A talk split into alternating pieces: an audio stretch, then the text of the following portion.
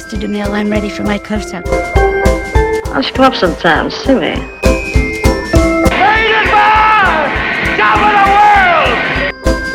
Fasten your seatbelts.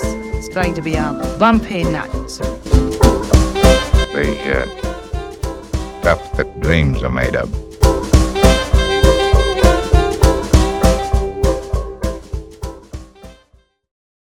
Hi, Wendy here. Before we start off our episode today, I want to remind everybody to check us out on social media Facebook, Twitter, and TikTok. Also, please leave a rating or comment on iTunes or wherever you get your podcast. You can find us on social media by simply searching Silver Screen Time Machine, and please make sure you follow our podcast, Silver Screen Time Machine, anywhere you get your podcast. Thank you and enjoy the episode. Hello, and welcome again to Silver Screen Time Machine, Wendy's Classic Film Review. Today we have Deann for now the fourth time coming back to the show. Hello, Deann. Welcome. Hi, Wendy. Thank you for Yeah. having me on for number four. Yeah, always great. So today, this is my pick. We are getting in our time machine and we are going back to 1964 and we are going to talk about The Yellow Rolls Royce. The Yellow Rolls Royce. I adore this movie. I, it's not the greatest film, it's not the most wonderful film out there, but I just love this movie to death. What did you think of it on cursory? I thought it was sort of a comfort food movie Yeah. for me. It was just a lot of fun to watch. Yeah. And the thing that I thought was the most exciting about it is I think sometimes with some of the actors, you, you think you've seen all of their movies or like the big ones, and you don't know about a little one like this. And and so it was a nice surprise. Yeah, this is an all star cast. This is what they call a composite film, which is a screenplay composed of two or more distinct stories. There are three separate little stories here. The only real consistency throughout the stories is the yellow Rolls Royce. It's what ties all the stories together. I guess also all the stories have romantic liaisons within the yellow Rolls Royce. Yes, there, there's there's some thematic Yes. Things that take place throughout the thing, similarities. yes. similarities. And another thing I noticed particularly was one or more of the characters seems to undergo a complete character change throughout the the little segment. They start out one way and they end up completely different. Yes, I would agree, especially in the, the second and the third. Yeah. Yeah. In the first two really, but I oh, yes. I, okay. yeah. Yes, I get it. Yeah. Yeah, so anyhow, I guess we should talk about the yellow Rolls Royce since it is the main star of the show. They said they used a 1931 Rolls Royce Phantom II, which means nothing to me, but uh, they did say the car was originally bl- blue and they used 20 coats of yellow paint to make it yellow. I believe that. It looked pretty bright. Yeah, I wonder why why it was necessary for 20, but who knows? it was really hard to cover that blue, I guess. The film was adapted from an idea which was based on a German film called In Those Days from 1947. That particular film, In Those Days, addressed the issues of collected guilt during the Nazi era, and they used the device of a car b- built in 1933 and dismantled in 1947 to narrate the various experiences of its owners in a series of seven separate episodes. So that's sort of where they got this idea from that particular film. That's really interesting, considering the fact that this film does none of that. no. I think that was just they took the idea. I mean, obviously, this really there is some level of Nazis in this particular film, but not that's not at all what it's about. But the screenplay and the story are by Terence Rattigan, a great British playwright and screenwriter. Um, he is a two-time Oscar nominee for The Sound Barrier, which is a wonderful David Lean film, very little known David Lean film, and Separate Tables, which is one of another of my favorite films. And he previously worked with director Anthony Asquith in 1963, The VIPs, which I really like that film as well, and it was a very successful film. Some interesting things I found out about Terence Rattigan. He served in the Royal Air Force in World War II as a tail gunner. And I think this is really interesting because I think we can understand the Rex Harrison's character a little more because Terence Rattigan's father was a diplomat and a womanizer, constantly cheating on his mother. I mean, that's not like Rex Harrison's mm-hmm. character, but it says Radigan wrote a number of plays which centered on issues of sexual frustration, failed relationships, or a world of repression and reticence. He also saw himself as an outsider. People say that's because he was a closeted homosexual. He was also fascinated with the life and character of T.E. Lawrence. And in 1960, I did not know this, I found this very interesting. In 1960, he wrote a play called Ross, based on Lawrence's exploits. And there were preparations made to film it with Dirk Bogarde accepting the role of T.E. Lawrence. However, it didn't proceed because the rank organization withdrew its support, not wishing to offend David Lean and Sam Spiegel, who had started to film Lawrence of Arabia. That's interesting. So, like several, well, a couple of projects around T.E. Lawrence going on around the same Yeah. time. Uh, he was a great British hero, I gather. You know, obviously we know him from Lawrence of Arabia, but I don't think he has the same acclaim in America. You don't really read about T.E. Lawrence as much. Director Anthony Asquith, hopefully. He collaborated on 10 films with Terence Rattigan. He was a lifelong friend of his, and along he was also a lifelong friend with producer Okay, producer Anatoly D. Grunwald. D. Grunwald? I'll go with that. Okay. Yeah. I mean, it could be Anatole. Anthony Asquith is very interesting as well. His mm-hmm. father was the Prime Minister of Britain. H. H. Asquith was his name. He was the Prime Minister of Britain from 1908 to 1916. Anthony was kind of known, some of the movies Anthony was known for is Pygmalion and also the adaptation of an Oscar Wilde play. He did the film The Importance of Being Earnest, which I think is also a very well known film of his. Now, coincidentally, and this is a fun fact, I suppose, coincidentally, it was Anthony's father, H. H. Asquith, the prime minister, who had Oscar Wilde arrested for homosexual behavior, which led to his ruin. Ironically, Anthony himself was a repressed homosexual. Well, that is interesting. And he was also an alcoholic and sadly died a mere four years after this film. This film was his last film, The Yellow Rolls Royce. He is also the great uncle of Helena Bonham Carter, his half sister being her grandmother. Yes, I was going to say that if you didn't slip that in because she is one of my favorite actresses. Yeah. Yeah. So we have a little tie into current modern day actress here mm-hmm. today. But again, it really makes me wonder about the character, the first segment character, the diplomat, because he's sort of a lord and a diplomat. Oh, he works in the Foreign Office, but his title is something, the Marquis of Frinton. And he's also, I don't know what he's, a counselor or diplomat of some yeah, sort. I, I think he mentions the Foreign Office. He says at the Foreign Office, Yes, yes. Uh, He's some sort of important individual in the Foreign Office. So I think that both of them having fathers in politics maybe influence this character a bit. To our producer, Anatole de Grunwald, Uh, whatever his name is. Anyway, he was born in St. Petersburg and he is the son of a Russian diplomat. Oh, Very wow. strange. Yeah, he's the son of a Russian diplomat to the Tsar Nicholas II.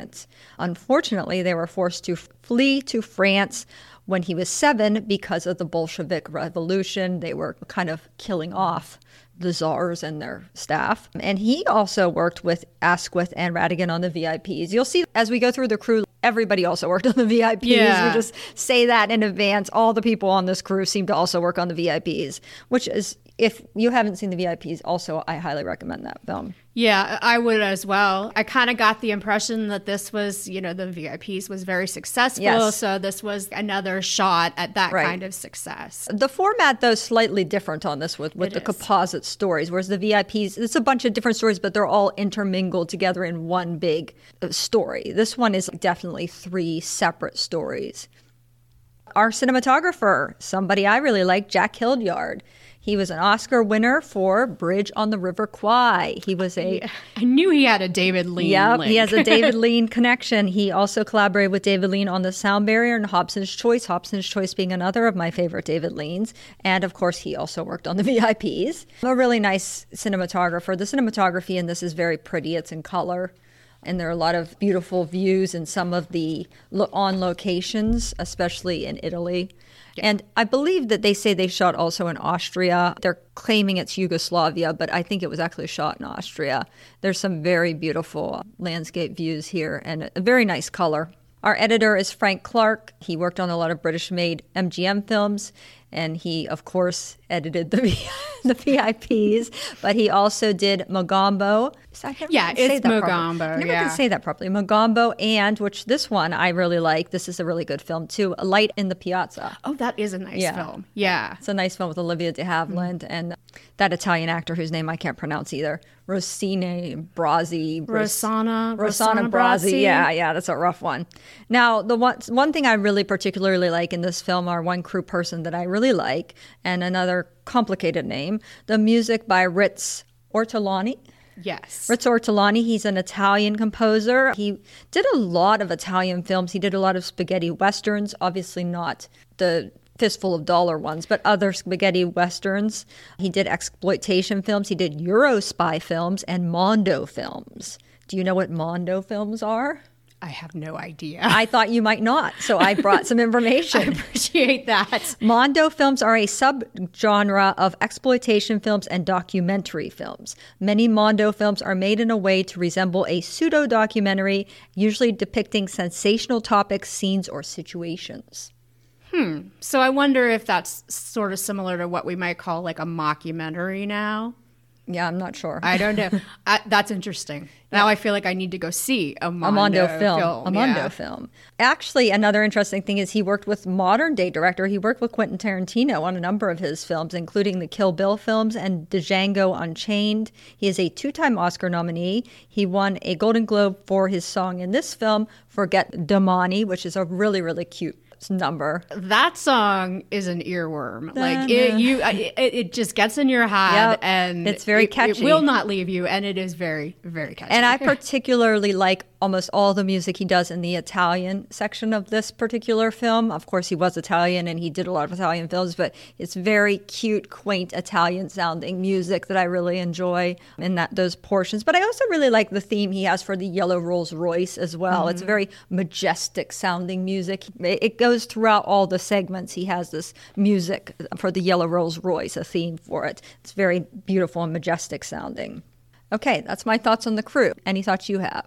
I don't have any thoughts on the crew. All right. Um, so I didn't know if you wanted to. Yeah, let's get move on in- to the actors. Let's just get into it. Let's get into it. We're going to start. Let's start at the beginning. We'll start with our segment one. So, this is the first story. And this story is going to have, we're going to talk about some of the actors and the plot. So, we start out on this particular segment with the Yellow Rolls Royce. You uh, you see the the yellow Rolls Royce in the credits actually. Yeah. Yeah. It starts out with it being brought to The place. the place where they're selling it. And it ends with the Yellow Rolls Royce, actually. Yes. well. Spoiler alert. yeah, but, we're not going to say what happens. But the Yellow Rolls Royce is at the actual end of the film too, and I think it's a very interesting end as well.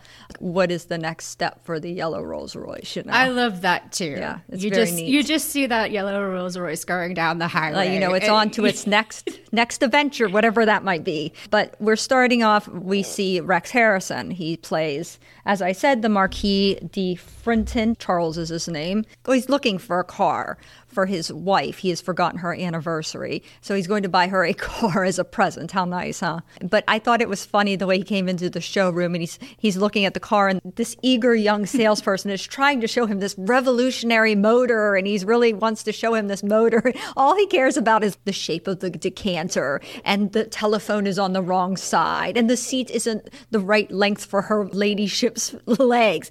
And I think you already in the very beginning get a sense of this character being kind of very shallow and frivolous, and that's how he kind of presents to you right off the bat. What did you say? Yeah, I also kind of got the sense that he was sort of unhappy with the young salesman Yeah. because the young salesman was probably treating him like he would any other Well, yes, customer. because then the other guy comes in and starts completely deferring to him. That's right. He even says, I believe we have her ladyship's leg measurements. Right. like, really? Come on.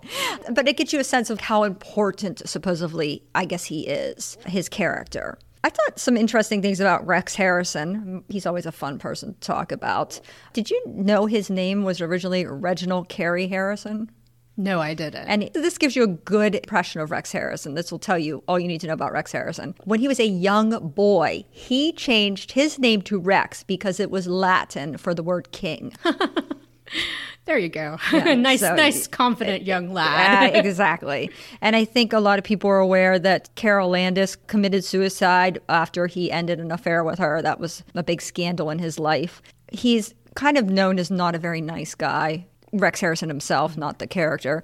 Uh, he's always been kind of considered an arrogant jerk from what I've read of all the things. There's a nice example that Stanley Holloway tells about Rex Harrison. Stanley Holloway was in My Fair Lady with Rex Harrison about one night they were doing their play, the My Fair Lady. A fan came to the stage door trying to get his autograph. She was all excited, and he came out. So, "Oh, sir, can I have your autograph?" And he told her to sod off. and then the old, it was an old lady apparently. It said the old lady was so enraged that she rolled up her program and struck him with it. And then Stanley Holloway, who was kind of standing behind him, he was following him out. He commented sarcastically that for the first time in theater history, the fan has hit the shit. I just thought that was That's a great story. yeah, I thought that was a funny story. And I, the thing I thought was interesting, did you know that he was blind in one eye because of a, a bout of childhood measles? It wasn't from the lady whacking. No, with no, no. no, I didn't know. Not an actual injury by a fan or any hmm. disgruntled girlfriend or something. No, he it said he had a childhood bout of measles and it blinded him in one eye. You have any thoughts on Rex Harrison? Rex Harrison is somebody I can sort of take or leave as an actor. I think he's talented, but maybe after hearing about his personality, Yeah. maybe that comes off in his acting as well because he plays these characters that distance themselves from Yeah, you. aloof, aloof. Yes. We should mention he does have an Academy Award, Best Actor for My Fair Lady. Okay, so let's get back. So he purchases this yellow Rolls Royce for his wife, and he wants to, to surprise her with it that night. And then he goes off to the Foreign Office to go back to work. And at the Foreign Office, also, he seems to not take his job seriously at all. It doesn't seem to be all that concerned about his job. He's just kind of like, well, whatever. And he's all excited because this Gold Cup race is coming up, and it's a horse race, and he has this horse that he's entering in that he thinks is going to win, and that's his big, big priority. People are saying. The Albanian ambassador is having a war on his hands and he needs to speak to you. Doesn't he know it's Gold Cup Day? like, yeah, that poor Albanian Yeah, oh ambassador oh is all I could think when I was watching that. I'm like, I hope things turn out well for this poor man. yeah, like he has no regard for the fact Yeah. that maybe it's more important that you help people that's countries are on the brink of war rather than worrying about a horse race. But his whole focus is his horse race, right? And he's named his horse what June the tenth or something. What is I think it's It's after their anniversary. yeah, it's the date of their anniversary is the name of the horse. I think it's 10th of June or June the 10th. So he's going to go off to go to the thing, and there's some papers that he's waiting for. And this fellow comes in, one of his other assistants. His name is Fane. He is played by John Fane. He is played by Edmund Purdom. Thought Edmund Purdom was interesting. He was an English actor. He was actually thought to be the next big Hollywood heartthrob star in the 1950s. He was slated into that role, but he wound up having this very publicized affair with Tyrone Power's wife, Linda Christian, and then this starring vehicle called The Egyptian that was supposed to be his big claim to fame. It was a terrible flop at the box office, and it kind of doomed him in Hollywood. And it, he did, however, work extensively in Italy and Europe for the rest of his career, but he never became this great star that he was expected to become. He's a very handsome guy. He is. He didn't make a great impression on me in this film, but I think it, it's just He's kind of very blah. To Yeah, me. like yeah. he's the, the his acting talent is not showcased. Certainly, I'm not exactly sure. Maybe just because of his looks that he was supposed to be, but he plays this womanizing character, which again, maybe this is something that Terence Rattigan based on his father. So this Fane tells Charles that, hey, I'll, I'll come bring these papers to you at your house. And Charles is like, oh, great, great, great. And then he, he says, you can stay for the next day or whatever. And he said, oh, no, you're sending me to Caracas. And he's like, oh, yeah, that's right. Yeah, you wanted that post. He's like, no, no, no. He's like, my wife wanted you to give me that post. and we understand now that it's because the wife thinks that maybe he needs to be away from all these women, I guess, that he's sort of, it's obviously a well known fact that he's kind of socializing with these women because even Charles seems to be aware of it. Yes, I was going to say that. He's, he makes an allusion to that as well. Yeah. So, yeah. So, I mean, we get the impression that this guy's kind of a, a little gigolo of some sort. So that's all resolved. Charles goes home. He sees his wife, and this is our first introduction to the wife. She's played by Jean, Jeannie, or Jean? This is one I looked up. This is Jean Moreau. Jean Moreau. Yeah, that sounds very. So she is a French actress, and I I thought it was interesting. Orson Welles called her the greatest actress in the world. I had seen her. I think the only other thing Yeah, that I've seen her in a is, lot of- is Jules and Jim, and I loved her in that. Yeah, she's not in a lot. I think she was tended to be more in European films. I don't know that she was in a ton of American films. She's also called the French Bette Davis. Interesting. Yeah, I guess she, uh, she was an excellent actress. Again, this role I'm not sure gives her much to work with. No, it's I don't kind of so. a.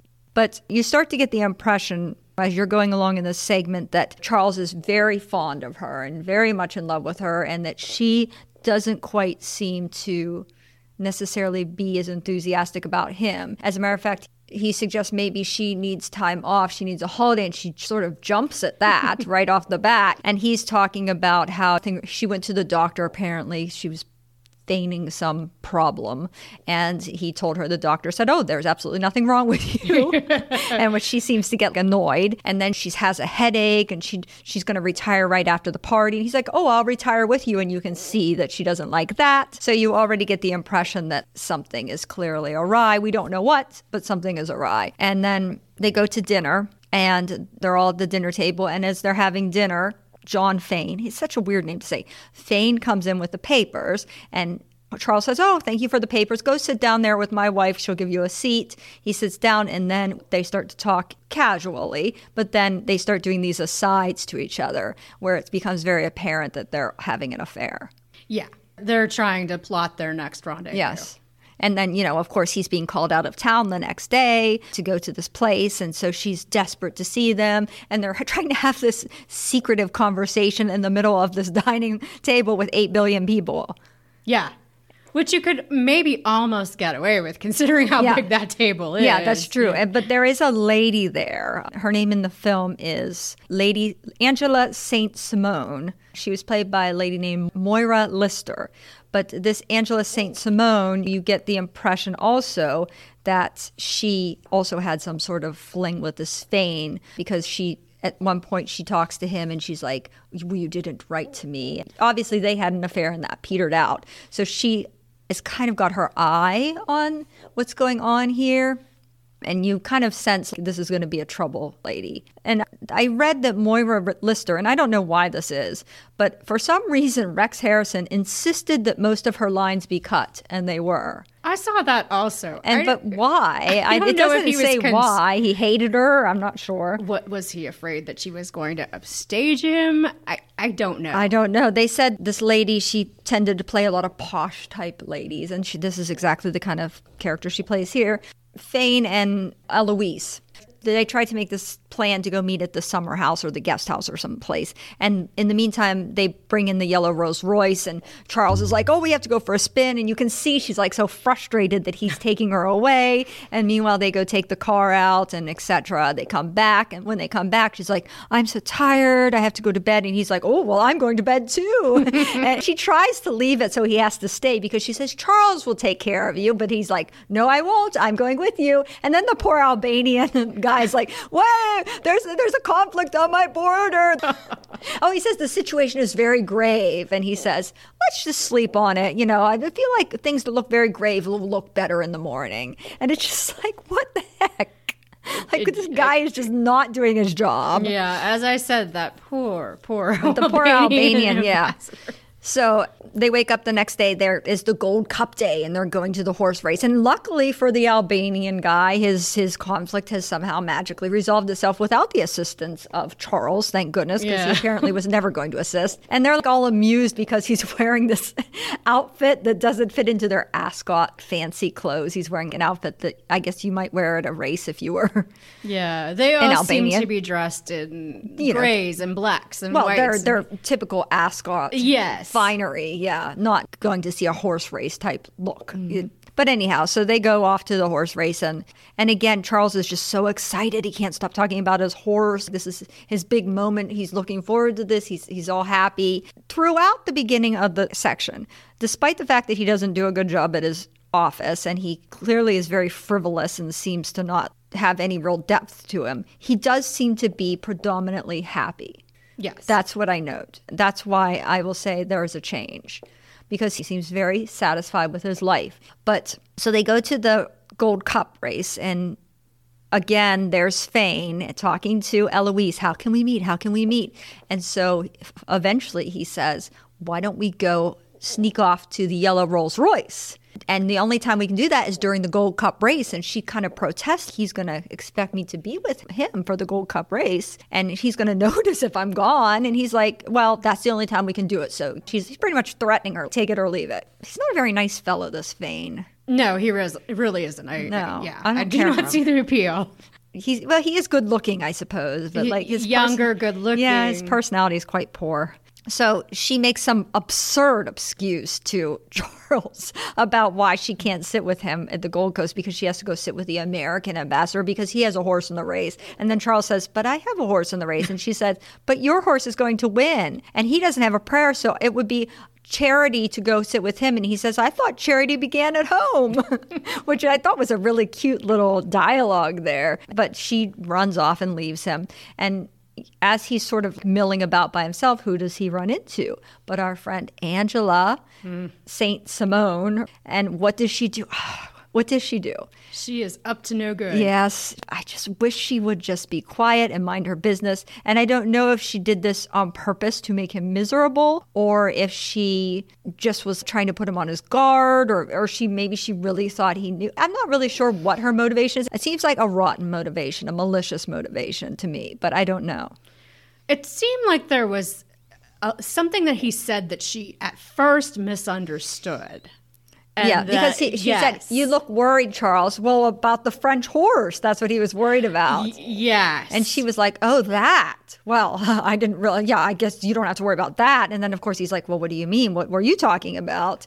And she insinuates something about young men from the Foreign Office and bored housewives and the yellow Rolls Royce in a car park and how exciting that must be. And then you just see, see, I think right here, you just see him become a totally different person. His expression just drops. He's so excited about the race, and then all of a sudden, he doesn't care anymore about this horse. He doesn't care about the Gold Cup.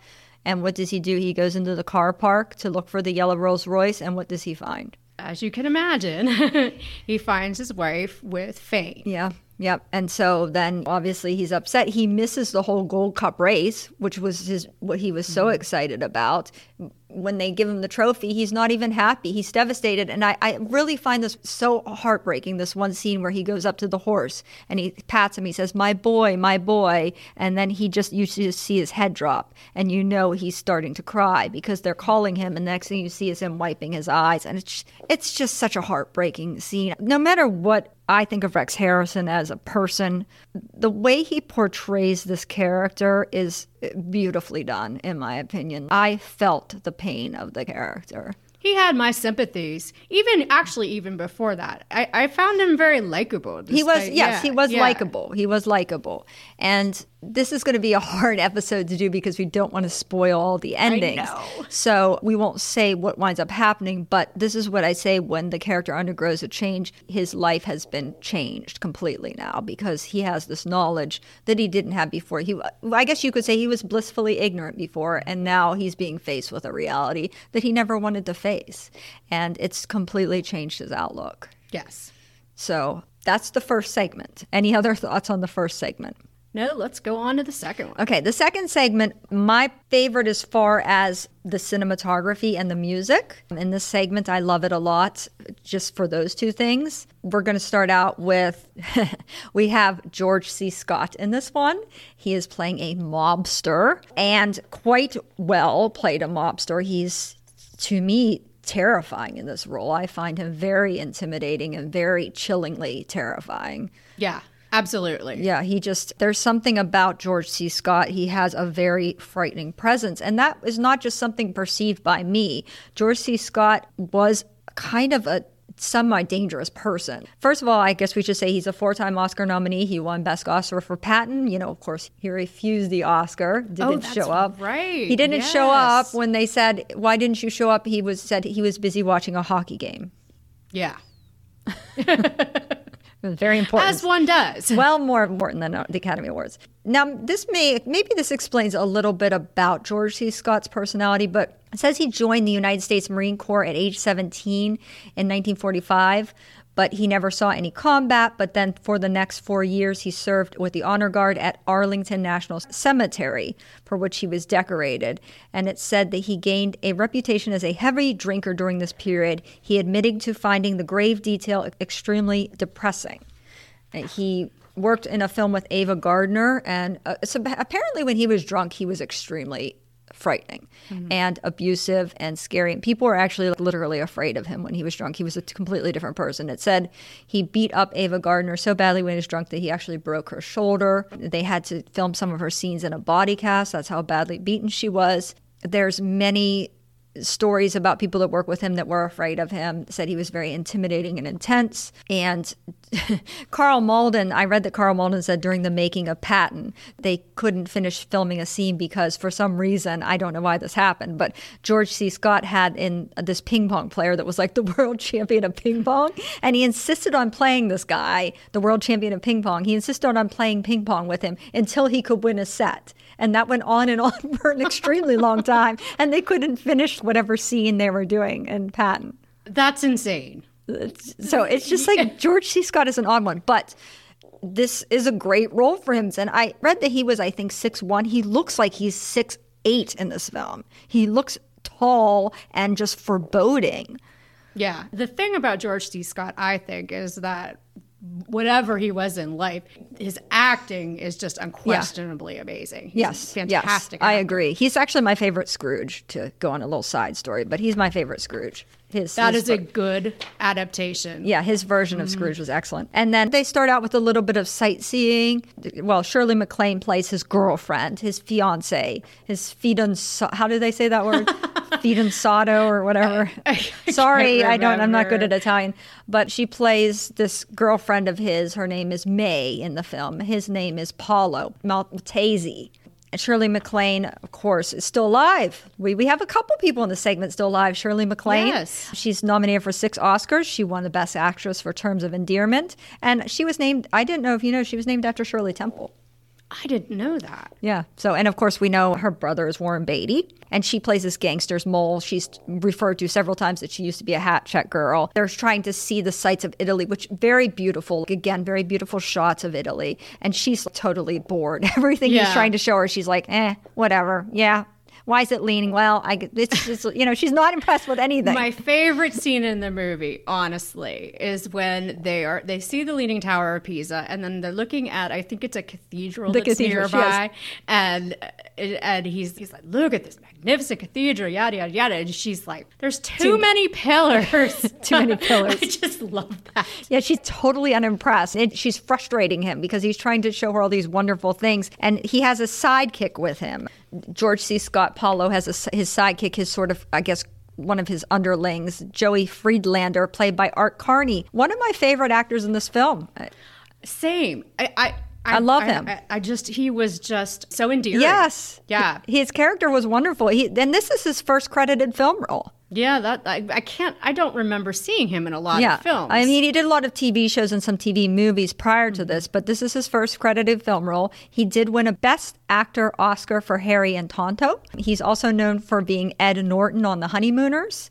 He also he served as an infantryman and machine gun crewman for the duration of World War II. He fought in the invasion of Normandy in 1944, where he was wounded in the leg by shrapnel. Following his injury, his right leg was shorter than his left leg, and he walked with a limp for the rest of his life. I didn't know that. Art Carney. But uh, he just a really good job in in this film. I really love his character. He does the character so well. He plays him perfectly, I think. And he's sort of this henchman for Paulo, the mobster. And he- he's sort of coming along and has to keep dealing with May. And at first, he finds her very annoying. And George C. Scott's character, Paulo is complaining about, oh, this is girl. And he's kind of like, yeah, boss, yeah, boss, you know. What's he gonna say? Yeah, he can't say anything. He's kind of caught between a rock and a hard place, so he's just saying nothing. So eventually they go to this car dealership. And George C. Scott sings that Oh Solo Mio. Is that really George C. Scott singing? I'm wondering.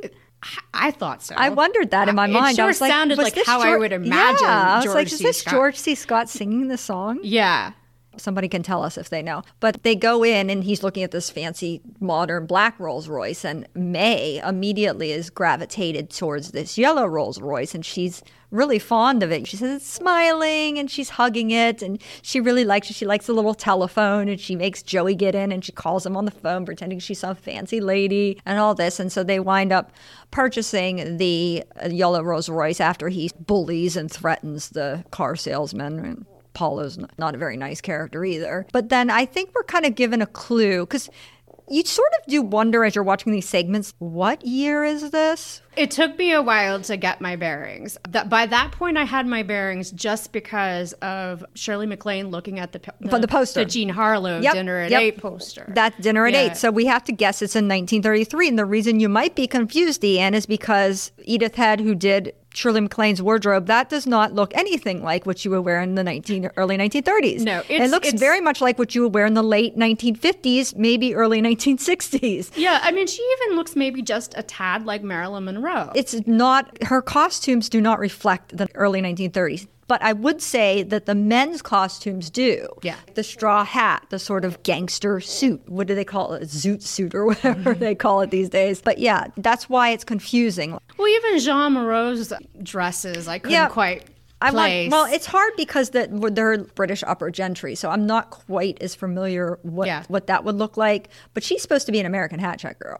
And then they go to do more sightseeing, and while they're sight, she sees this man played by Alain Delon, Alain Delon, which very- is a lot of fun to say. very rhymey. Alain Yeah. Delon, and his most handsome, right? I thought interesting about Alain Delon that he, in the mid 50s, served in the French Marines in the War of Indochina, and he spent 11 months in jail. Hmm. Yeah, they said he served in the French Marines in that war for four years. But he, again, another person still alive. Yes. Yeah. I've not seen a lot of his films. He's obviously a big French star, very big star in France. I've not seen a lot of his films. I have seen a film I really like of his called Once a Thief. It's a black and white film with Ann-Margret and Van Heflin, and he does a really nice job in that. In this, I just, He's very handsome. he's very handsome. Uh, yeah, this is not his best showcase. No, no. I feel like he's kind of. I don't think he's he did a great job in this film. Maybe it's the, again, maybe it's the character didn't have a lot to work with. I don't know. He kind of plays this Italian photographer slash gigolo. Mm-hmm. Basically, goes around trying to hit up American lady tourists for money for his photographs or perhaps other things. I don't know. But he works for tips. Let's just say mm. that. May becomes aware of him. She's kind of watching him scamming, what she considers scamming these women. But then, as they're driving along from place to place, they see the legs sticking out of a bush, and immediately Yes. Paulo's on high alert. What is this? What is this? Is there some sort of gangster thing going on here? So they jump out, and what it turns out is that, that Oh, right. Stefano is lying in the grass through a hedge, taking pictures of a lady who's skinny dipping and swimming in the nude. And so, and so then, of course, both Paulo and Joey are also looking through the hedge at this lady. And then they had told May to wait in the car, and she's like, "I'm not waiting in the car. I'm not waiting in the car." And she gets out, and she's walking towards him, I guess she's carrying one of the guns, That's and the gun goes off, and that lady screams and runs away, and and they're like, "What are you doing? What what are you doing with this gun? You nut, you know, whatever." And then Stefano, he's standing there on the side of the road, and he's like, "Oh, I, I wanted to get money to get a train. I was going to take this photograph," and they're like, "Oh, come on, get in the car." And it, Paulo at this point likes him. He thought thinks this guy Yeah. is this funny guy, and he's talking Italian to him because Paulo likes to think that he's an Italian. I mean, he is a, He Italian, is. but he wants to be considered like an Italian Italian. I He's guess. been away from Yeah. Italy, so he, he's Yeah. back, and That's why he yeah, was like, "Oh, how did you know that I was an American?" And he's like, uh, "This car, your girlfriend, your buddy here." And then that's when I think Joey says to him, "Lay off, kiddo," or something. And then after that, Oh. he adopts this kiddo. Stefano starts adopting the word kiddo every time he talks to Joey. They wind up taking him to the, one of the cities, and that's when he starts to try to take the pictures of May. And she she's not giving him the time of day. She doesn't like him. But when he's off taking some pictures, Joey says calls him this word uh, amoral, right? Yes. Says he's amoral. And yeah, she thinks he says immoral. And he's like, no, no, there's a difference. People that are immoral know that things are wrong, but they keep doing it. People that are amoral don't know right from wrong. So she makes this big point of using this word with him and saying, you're amoral. You don't know right from wrong. And he agrees with her, like, yeah, get-" he's very easygoing, this Stefano. He is. And he starts to kind of win her over a little bit. At first, she hates him, but then as they're sitting there talking, and we have to remember this girl's been disinterested in every possible sight that Paulo's been trying to show her since the beginning of this segment. But he starts telling her about Caligula, and all of a sudden she starts asking, Who is this Caligula guy? Getting more interested in these things. And Paulo sees this and was like, hit the road, dude. he gets infuriated. He no longer is a big fan of Stefano's. He's like, get out of here. So he goes separate. At, at one point, he mentions that he's going to be in this place called Suriano. That's where he stays or that's where he goes. And they all go off to the hotel. And what winds up happening is that, oh my gosh, some gang war has broken out and Paulo is needed in the, in the States. So, but he leaves them there at the hotel and says, you know, do whatever you like. And then I guess a period of time passes. See, this part is confusing a little too. yeah. I- got that impression. I don't know how long Because they're sitting in the hotel after a while, and she's like, "Well, what's on tap today, Joey?" Oh, no, you know what they said. This is one of my favorite parts. I wanted to mention this before he gets on the ship to go to America. Remember, they have to travel by ship, so I guess that again should give you some reference of Hmm. he's not like he got in a plane. He gets on the ship to go travel to America, and she's talking to the yellow Rolls Royce, saying, "He's leaving us. What a heel!" Blah blah blah blah. And he says to Joey, "Should I take her to a doctor?" And Joey's like. I don't think there's much they can do, boss. And he's like, Well, I don't want to marry a nut. And he's like, You don't? And he's like, Well, not a real nut. And he's like, Do they come any realer? it's just.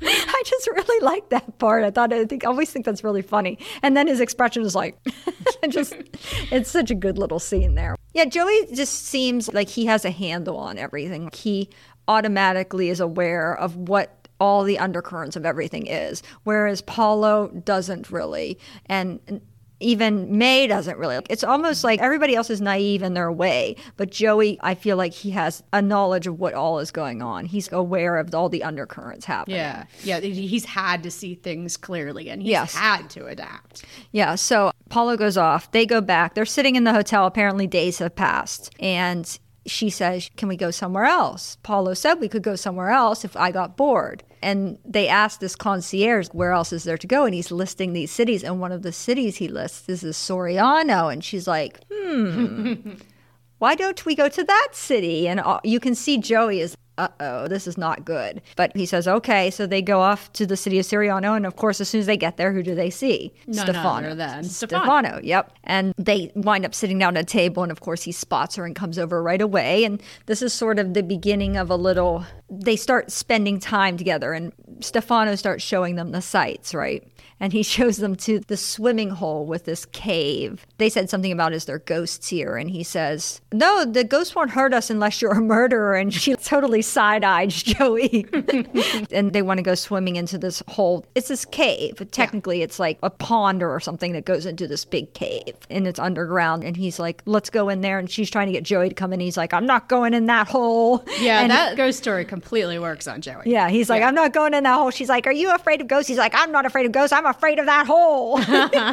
but anyhow, so they go in. And then this is when suddenly Stefano winds up realizing who exactly Paolo Maltese really is. And he's just a little bit concerned that he's sort of making time with his girlfriend. And this is this murdering gangster that he's even heard of in Italy. And she's like, Well, now I guess you're scared. And then he shows her he's not scared by making out with her and this and that. And they have a lot of tender moments in there. And he's pretty much saying, You know, why are you settling for this guy? And she's like, Well, this is the best I can do. I think she says something to the effect of he was the, The only only, one. person to be nice to me. Yeah. And meanwhile, he's not all that nice to her, to be honest. Yeah. He's kind of bullying.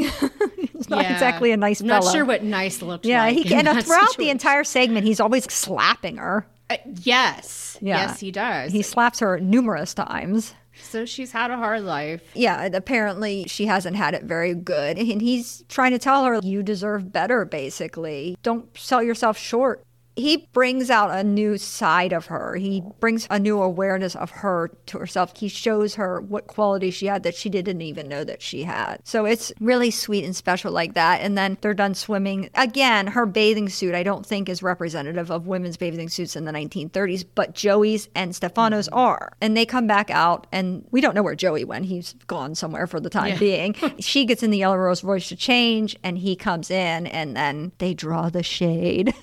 Yes. Uh, so whatever happens, happens. And then at one point, Joey comes up to the car. He's about to get in and he sees Stefano's shoes and hat sitting on the ground there and he just walks away. So we're kind of led to believe that something has taken place. And Joey knows what's up. And Joe, yes, and Joey knows that. And then the next thing, they're back at the hotel. This is the next day. She's excited. She's going to go to the square and she's going to meet Stefano. And she's so happy now. She's just totally different from the beginning. She's complete opposite. She was so disinterested. Nothing was exciting. Now she's excited about everything. She's looking forward to things. She's telling Joey all these facts and information. And he's showing her the paper like, yeah, this paper is seven days old and it shows the guy that Paulo was supposed to kill has been killed. So they realized that at any moment Paulo could come back. And he has come back. He had gone to the hotel, he was looking for them. And basically, she says to Joey, Will he let me go? There's a lot of meaningful dialogue, I think, in this particular segment. Like when he says there's law of survival and stuff like that when he talks about mm-hmm. that. I think just really meaningful dialogue here. And suddenly Joey has a different relationship with her. yes. Almost like a fatherly figure, Yes. maybe. Yeah. At first, uncle. he he was annoyed by her. He didn't like her. But by the end of the segment, his relationship with her has changed completely. And both of them have changed a lot. She especially has changed almost completely. And Joey has changed also, just a little bit more subtly. But I feel like there's such a change in both the characters. And I, I feel like, again, the way Art Carney played that through the segment was very impressive to me. Yeah, he's a real standout in this movie. Yeah. And so we don't want to say what happens No. because we're coming towards the end of the segment. So you'll have to watch to see what happens with Stefano and Paulo and Joey and May. But obviously, at the end of each segment, what happens is the car is abandoned for whatever reason. This car was only supposed to be there for while they were in Italy. So it was eventually going to be given back anyway. Uh, Did you have anything else you wanted to say about that segment? no, let's move on to the third segment. The last segment, my personal favorite segment of all the segments. I sometimes just watch this segment of the film. I admit I will turn this film on and just go to the segment because I love this segment so much. yeah, that it's a toss up for me between the second and third. Yeah, it's Yeah. just so delightful. It's such a mm-hmm. delightful segment. And we're lucky to have one of the greatest actresses ever in this particular segment, Ingrid Bergman, a seven time Oscar nominee. She won three Best Actress Oscars for Gaslight, Anastasia, and Murder on the Orient Express. She's only one of three actresses ever to be awarded three Oscars, and only Katharine Hepburn has more with mm. four. And of course, we know Ingrid Bergman is a Swedish actress. Her character in this is just, she plays this character so well, so well. I love this character because she's so ridiculous, really. Yes. Yes, she's she's especially at the beginning. She's very over the top. Yes, Yeah. yes, very over the top. So what we see again, we're going to start by seeing the yellow Rolls Royce is going to be. He's in a shop. It's all dusty. It looks like it has something written on the windshield, and we see they're calling this lady. Ingrid Bergman's name in the film is Gerda Millett. She's looking for a car, and you you get the impression that she thinks she's very clever the way she negotiates.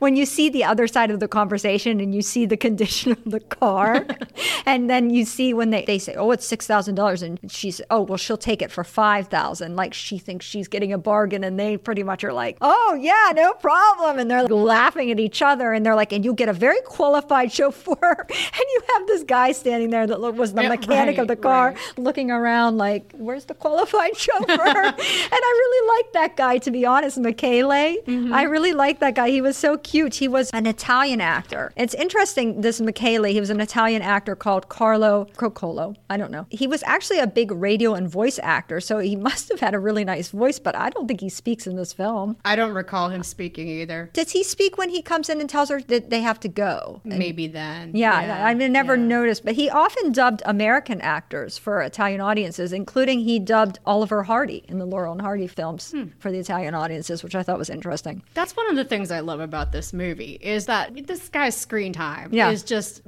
minimal. But it's being played by an actor who has this really interesting Yeah. background. I mean, it's an all-star cast. Yeah, and I just like his character, the way he's comical. He's mm. comical to me. Like throughout the film, he does a lot of comical things. He may really made the most of his role, in my opinion, because he didn't have mm. much of a role, but he made the most of it. So Gerda has this companion. Here's another person that's interesting. Her companion's name is Hortense Astor. She's played by Joyce Grenfell. Her mother was a Virginia socialite, Nancy Langhorne of the Virginia Langhornes. Those Virginia Langhornes. Surely everybody knows who that is. but her aunt was a British politician named Nancy Astor, and this also was her final film as well. She's also another character in this particular scene that's just very, you just kind of really like. She, again, makes the most of her appearance here. She's very good foil for Ingrid Bergman here, I it's think. fun to watch the two Yeah, of them they're cute together. Yeah. They go into this hotel, and this Gerda Miller, Ingrid Bergman, is so, I guess today's terms we would call entitled, would be the word Yeah. to use for her. She is so entitled. She's so entitled to the point that she's completely naive to any potential dangers to herself. She cannot believe that there could be a danger to her. And just to place this for everybody, she's in Italy, Italy. on the border of Yugoslavia, before Right before World- Hitler yeah. invading Yugoslavia. Yes, like right Yeah. before. Yeah. so at least we have a time reference for this Yes. one as well. And possibly I do think the clothes are a little bit more properly represented of the time frame. But she also has this little dog that she carries around with her, this little Pekingese that goes throughout the film. It's constantly in her scenes. And the dog was called Mandy. The animal trainer, his name was John Holmes, and that was his actual dog, Mandy, that played the Pekingese, in case you wanted to know. It's a sweet little dog. Yeah, it's really cute. And half the time, it looks like she's like it's literally a toy. It doesn't even move. she just kind of schleps this dog all over the place, throwing them at people. And that, that's one of the things you see when she comes in the hotel. She picks up the dog and just throws it off to one of the hotel workers and says, "Take this dog for a walk." She's very entitled like Yeah. that, and she's going in to sit with Hortense, and they're talking about whatever. And uh, who comes in and with, this is the second time. It's so funny that we are again on this because we're going to talk again about Wally Cox, like we talked about him at the Bedford incident. Yes. So Wally Cox comes in, and Wally Cox is this scene is really funny to me. He comes in, he's trying to tell her, look. There's an invasion. uh, You kind of need to leave. You know, your visit to the Yugoslavian king has been canceled, and she's all offended. And she's also offended that they've sent him because he's only the assistant to the vice consul. And she thinks that is too much of an underling to be associating with her. And why, above all, why am I being told I can't go to see the king by the assistant to the vice consul? She's very indignant. And he's just trying to tell her, she's like, Isn't this a free country? And he's like, I wouldn't call Mussolini's Italy a free country. And he keeps trying to talk quietly and looking around like if anybody's listening. He is really funny. Wally Cox is really funny in this He scene. is. And he's just trying to convince her, please go to a place that's, I think he's trying to convince her to go to a place that's safe. Right. I mean, he doesn't necessarily say that, but that's the impression that I get. And don't go to Yugoslavia. She doesn't pay any attention to him, and he just, at the end, just throws up his arms like, I tried, and just leaves. And I think he says, Well, good luck. he just throws up his arms and leave. And all the meantime, while this is happening, you can see somebody is sitting in the chair listening,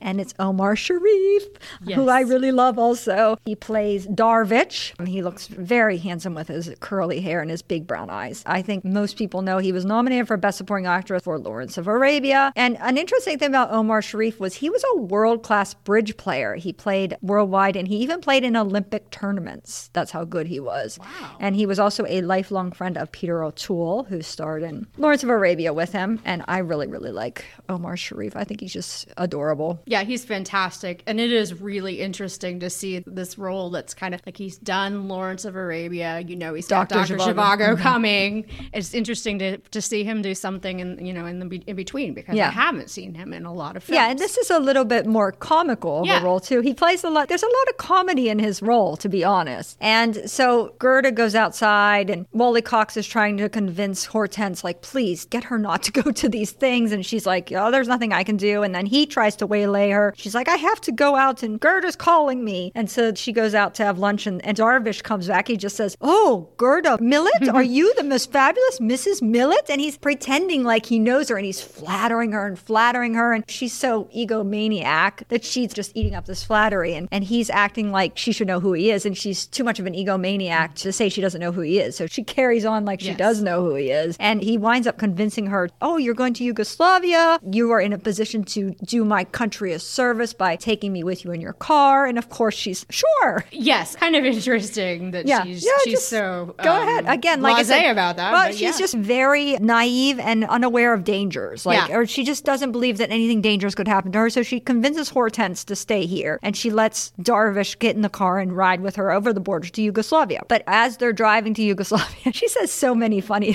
things about how she donates money to the people that are against the communists or whatever. And he says in the same time, like, oh, it's good that you have so much money to donate and all this stuff. Like, it's just very humorous. And then at one point, he throws his passport out the window and she's like, what? What are you doing? She's freaking out. And he gets out of the car. He gets everybody out of the car and he says, I'm going to go in the trunk. You put the luggage up here. And she's like, what are you doing this for? And he said, this is what you have to do. This is how I have to get into my country. And she's like, well, what am I supposed to do? And he's like, oh, just drop a few names. And she's made quite clear, I think, on numerous occasions that she hates President Roosevelt. Oh, mean, yes. And he says, tell them you're a great friend of President Roosevelt. So they come up to the border. He's in the trunk and she's giving her passport and so forth to the customs officials. And they seem to be impressed with her. She must be a person in high standing. They don't ever really explain who she is, No. but she has some sort of diplomatic and she's something. widow too, so I, Yeah, I she has some high standing. yeah. yeah, I'm not really sure what she is, but they're talking to her about what a great man President Roosevelt is, and she's like so angry about it. And meanwhile, the dog starts scratching the trunk, and they're like, "Oh, we better open the trunk." And she's like, yeah, "Don't you dare open that trunk! I will report you to the authorities, to my friend the king, and also to my great friend President Roosevelt." And you can tell she just hates to say it.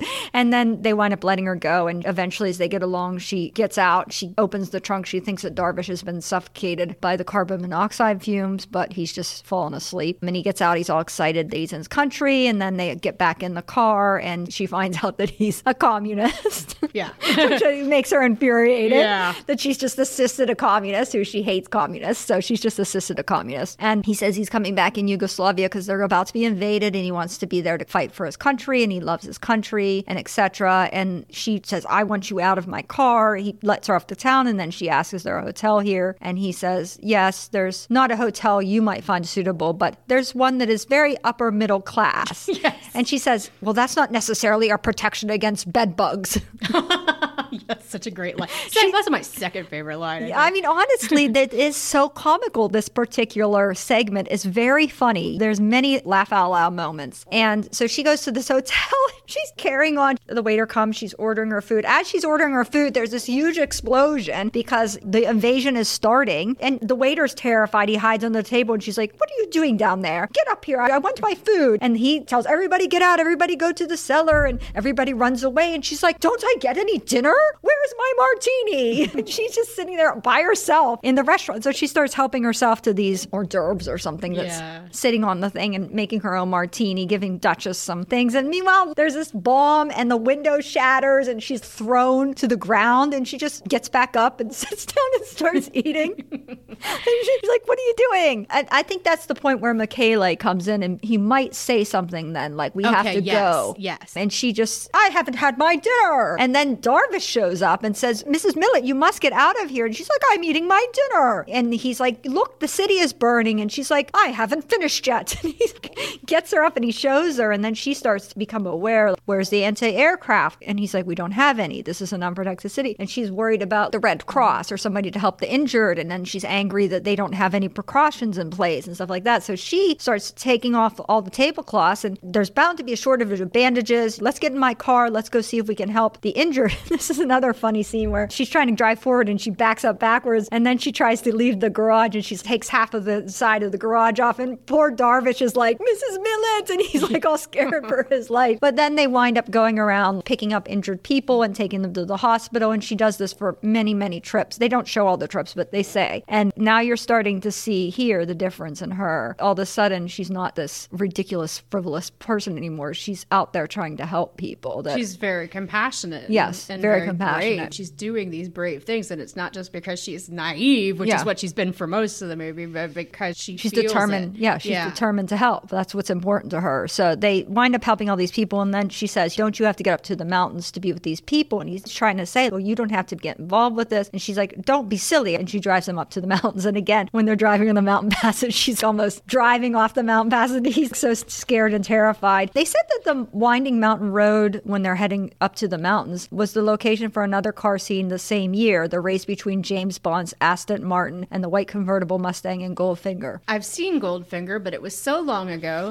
that I can't comment on that. I'm gonna Yeah. have to watch it again. And Uh, that's what they Yeah, said. It's the yeah. same road they used. So they get to this camp, and there's a group of people that are sort of amassed together, and he greets them. them, whatever. And uh, they're all these rebel fighters. I guess they're the communist people, but now they want to fight the Germans. And first of all, she gives the leader her dog. Please take the dog out for a walk. Like she just never loses that sort of everybody's job is to take care of my dog attitude. But she gets some other clothes where she looks much more common. Mm-hmm. She's wearing pants and kerchief and like a leather jacket or something. And they give her these sort of bread and cheese meal, and he's apologizing for the meal. And she says, perfectly adequate, perfectly nourishing. And she asks if she can drink from the well. So all of a sudden, again, a real change in her character. And he says, We'll get you home. And she says, Well, what about the rest of your people? Well, you need to go get the rest of your troops. She said, How many people do you have? He said, Oh, about 200. She said, Well, you have 57 here. And he said, How did you know that? And she said, Well, I counted them, which I thought was funny too. And then she tells him, I'm going to take the car and we're going to go gather all your men until you have enough men here. And I don't know how he felt. I think at the beginning he wa- was just using her as an opportunity to get where he wanted to go. But you can see that he's developing a real respect for her and a liking for her because of everything she's doing the way she's changing. And they go to go to bed and she's going to sleep in the yellow Rolls Royce and he sort of starts kissing her. And then you don't see anything further, but again, you get the impression Yeah. that something has happened in the yellow Rolls Royce again. And then the next morning they get up and they go and get more of the people. They have this whole segment where they keep going in the yellow Rolls Royce and getting people, and a lot of funny occurrences happen there too. Like people are getting thrown off the car because she's driving like a maniac, and all these things happen. But I think that's probably as much as we want to even do of that one. Yeah, if we go much further, I think we're going to Yeah. give the ending away. It's such a delightful one, that particular segment. Like I said, my favorite of the three. Yeah, I really liked the second one too. Yeah. But I think when I first watched the film, my first thought was that third one was the best one. Yeah. So, yeah. I think it's what Ingrid Bergman really brings to the film. I don't know if it would have been as great with somebody else. Well, I think too, for me, bringing in that World War II aspect mm-hmm. added a lot of resonance to that story too. Yeah. And the character actors you have in that segment too are really, really mm-hmm. good, like Michaela and Hortense and even Wally Cox. It, it has a little bit of a different tone than the other two, I feel Yeah, like. yeah, I would say that too. And so that's basically the end of the Yellow Rolls Royce. Any other statements you want to make? No, I think we covered it pretty well. So, star rating? Okay, for this one, I'm gonna go with three and a half stars. It's a lot of fun. It's not a perfect movie, No. but it's definitely well worth seeking out, well worth watching. It's a real treat if you like looking for something that you haven't seen some, you know, Ingrid Bergman in. Yeah. And for me, it was also fun seeing some of those international stars that I had heard of but wasn't very acquainted with. So yeah, I thoroughly enjoyed it. Yeah, I'm going to give it a four because I really love the acting in it. I love the actors, the all star cast. I love the cinematography. Jack Hildyard, I thought, did really good job. I love the music. I love the score throughout. I really love the score, especially in the second thing. Like you said, it's like a comfort film, it's like a guilty pleasure film. Although there's no reason for it to be a guilty pleasure. It's You could just like it to like it. no guilt involved It, here. it's just I find it so delightful, and like I said, anytime I maybe I'm feeling not great or something, and I just want something pleasant to watch, I will always watch the third segment of the Yellow Rolls Royce because I just love it so very much. And again, I wouldn't call it a critically acclaimed film. I wouldn't call it cutting edge in any way. It's just fun. She does a lot of character development. I really like it. it's one of my favorites. Yeah, and, I I'm feel like it's a kind of movie that doesn't really get made much No. anymore, if at all. it's a very interesting premise, the movie, the three stories. yes. It's a very interesting premise. And again, I'm not surprised it's done by all the same people that did the VIPs because I also really adore the VIPs. So, Yeah, that same very light touch. And Yes. It's just a lot of fun. yeah. Yeah. So, I think that's all the time we have for today. I want to thank you, Deann, again for being our guest for the fourth time. Thanks again, Wendy. Yeah, uh, maybe we'll see you again in the future. Well, we won't see you, but we'll hear you in the future. I'd be happy to come back for number five. Yeah. Well, we'll definitely check it out. Maybe one of these days you can pick another movie instead of doing all my movies. I'd be happy to. All right, that's all the time we have for today. So, for Silver Screen Time Machine, Wendy's Classic Film Review, this is Wendy saying goodbye. Thank you for listening to our podcast today. Please don't forget to follow us on Facebook, Twitter, and TikTok. And please leave us a comment or a review on iTunes, Spotify, or wherever you get your podcast. Intro and outro music composed by Heidi Engel. Artwork by Tyler Birch. Produced and edited by Wendy Whittick. Recorded at PCTV Studios, Pittsburgh, PA. See you next time.